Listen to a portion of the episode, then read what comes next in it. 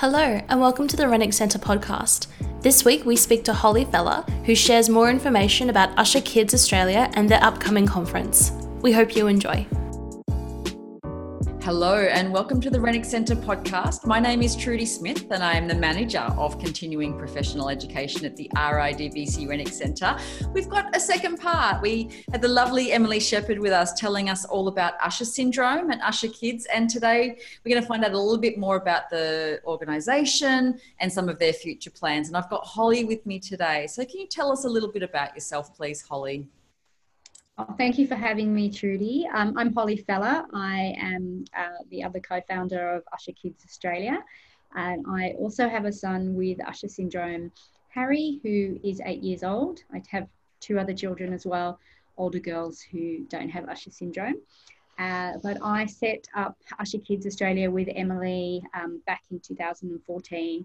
Um, very soon after we had the diagnosis for Harry, after a very difficult um, journey into getting that diagnosis. So um, I was very lucky to have Emily um, um, around to support me through that. And then we felt that we could do more for other families um, to make sure that their journey was um, much more straightforward and supported than the one that we had gone through together.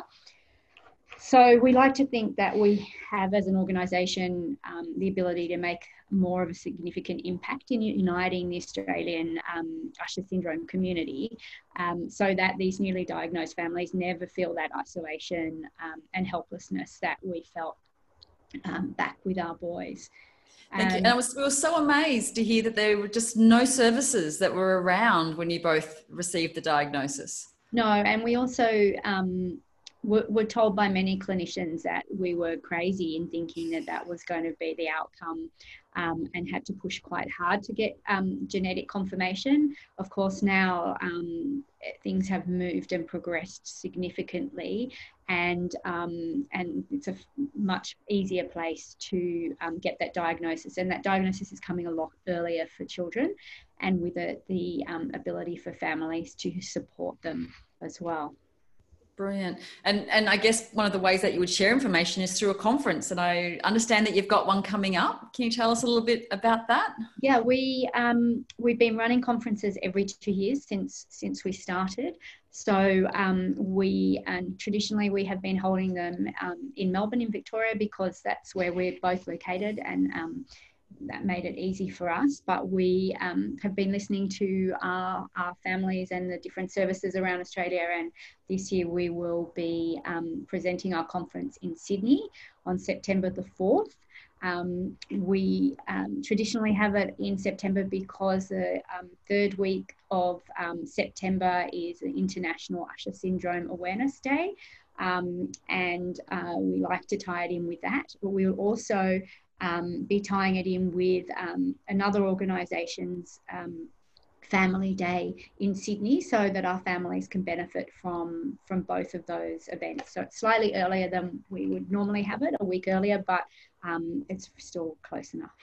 I'm sure that like with all families when they've got a child with learning difficulties or specific diverse learning needs that that parent to parent contact is really integral to maintaining your own sense of self and as a family?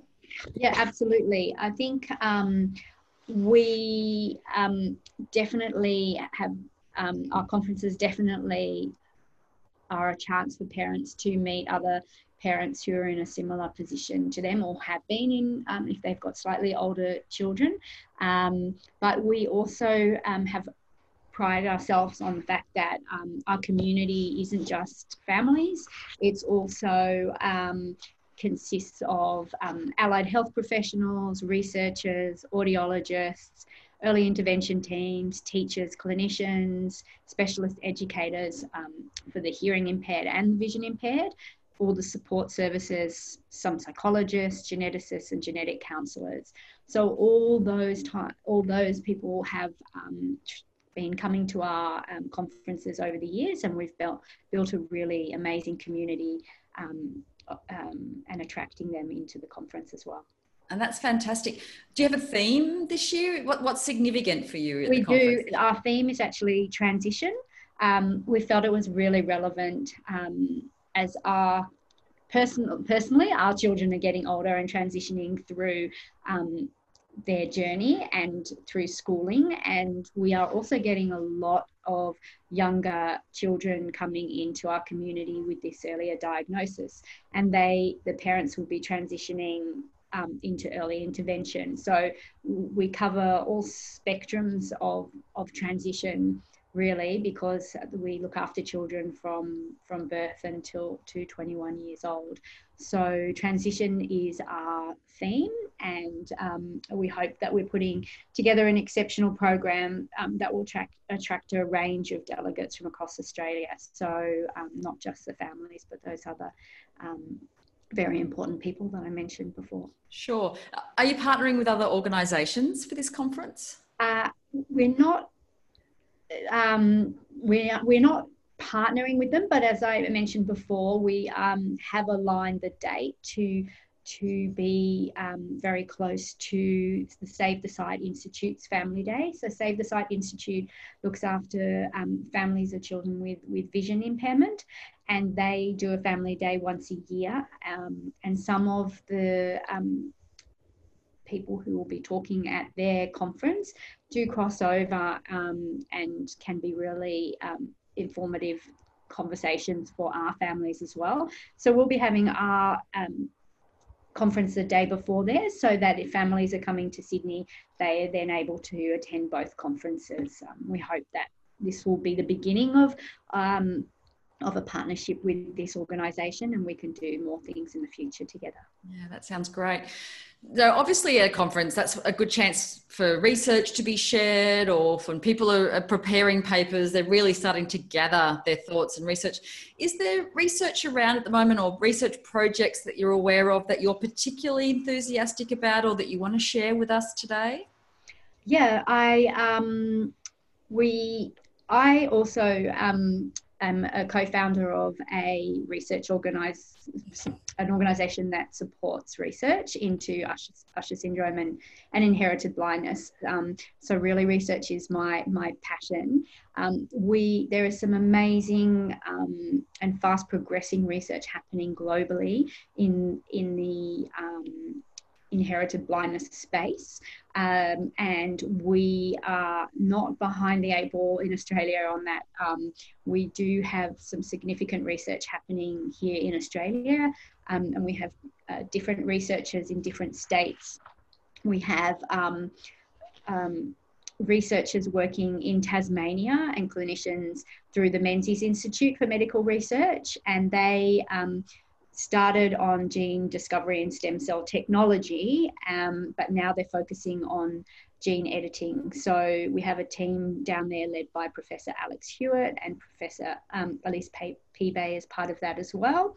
Um, and uh, it's really hard for us to share um, the detail of the research that they're doing until they publish papers, but um, really what I can tell you is there's kind of two kinds of stem cells um, research um, that that they're working on. Um, the use of stem cells, which are obtained from skin samples, um, is the main research area that um, is being looked at for retinitis pigmentosa, which is the eye mm. disease yep. linked to um, Usher syndrome. So they take skin samples from the individuals with the eye problems. They then um, take them, put them in a dish in a laboratory, and um, turn them into stem, stem cells that can be reprogrammed to actually become retinal tissue, which is the rods and the cones in your eyes. And then they can um, examine um, how the damage is um, occurring within those cells, or the, those disease cells from that particular person.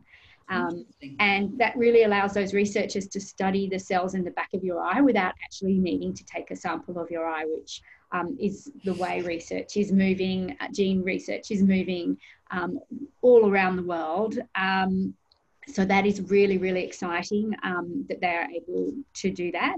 And then um, they will then work out whether they can edit the mistake or the disease in the gene and give it create a good copy and and then put it back into into the patient's eyes or whether they can um, in some instances, with some of the mutations, they are looking at whether they can um, um, overread the the mistake, mm-hmm. um, and then there there are um, some other variations on that thing that they're working on as well. So in WA, we also have a massive team working um, on inherited eye diseases, and um, that is um, based at the Lions Eye Institute. Uh-huh. And we have the Australian Inherited Retinal Disease Registry and DNA Bank um, over there, and that they um, are working on a have been working in 2019 on a project just on Usher syndrome, and were collecting as much DNA data as they could, patients around Australia. Um, to build a um, history, which is really important when we get to clinical trial stage. Yeah. Um, we also have a team um, linked to the Children's Medical Research Institute in Sydney. Um, they have a team of researchers um, at the Stem Cell Medicine Group, and they are working on stem cells and regenerative um, medicine. So, um, again, using those pluripotent stem cells I talked about from your skin and um, creating laboratory models um, of the ear and of the eye to understand what is happening. So we are very, very proud of our um, researchers in Australia and we know that they're working very, very hard to try and um, find um, the best way to change the outcome for our kids. Mm-hmm. Through gene editing, and uh, takes a lot of money and, and support to keep these researchers going. So anything that people can do to support them, we obviously um, would love any help we, that they can get. Um, if if people want more information on the global research, the um, Usher Coalition website in the U, the Usher Coalition is a US um, entity, and they have a dedicated page listing all the global research and all the clinical trials that are going on. So we we aren't replicating that information in our own website. We're just oh. people to and it. We will put a link to that in the show notes so that people can access that. Absolutely. Yeah, and all I would just say to the the families um, or people with Usher syndrome themselves um, wanting to know more about the research is it's really important for them to stay up to date with their eye checks and be in contact with their local eye research organisations because um, it will really probably won't be um, decades before we're looking at clinical trials and it's really important that we have a, a very strong list and database of um, possible candidates around Australia. So um, when the time comes, it's not difficult trying to find the right people. That's perfect. That is the perfect note to go out on, and we will put, of course, Usher Kids links on in our show notes as well, so that people can get in touch. All the best with the conference. We hope that you'll come back after the conference and let us know how everything went and what the new findings were. Did the families all go to the the day? But for now, Thank you so much, Holly, for your time. That's great. I'd just like to say if anyone is interested in um, in um, having an abstract submitted for our conference um, or wanted to be a sponsor, we'll also have the links to that. So thank you very much for having us on. Um, really appreciate you uh, taking the time for us. It's a pleasure. Thank you. Thank you to Holly for speaking with us today. We have included all relevant links and websites in the podcast description. If you have any questions regarding the topics raised in this podcast, be sure to reach out via our Facebook page.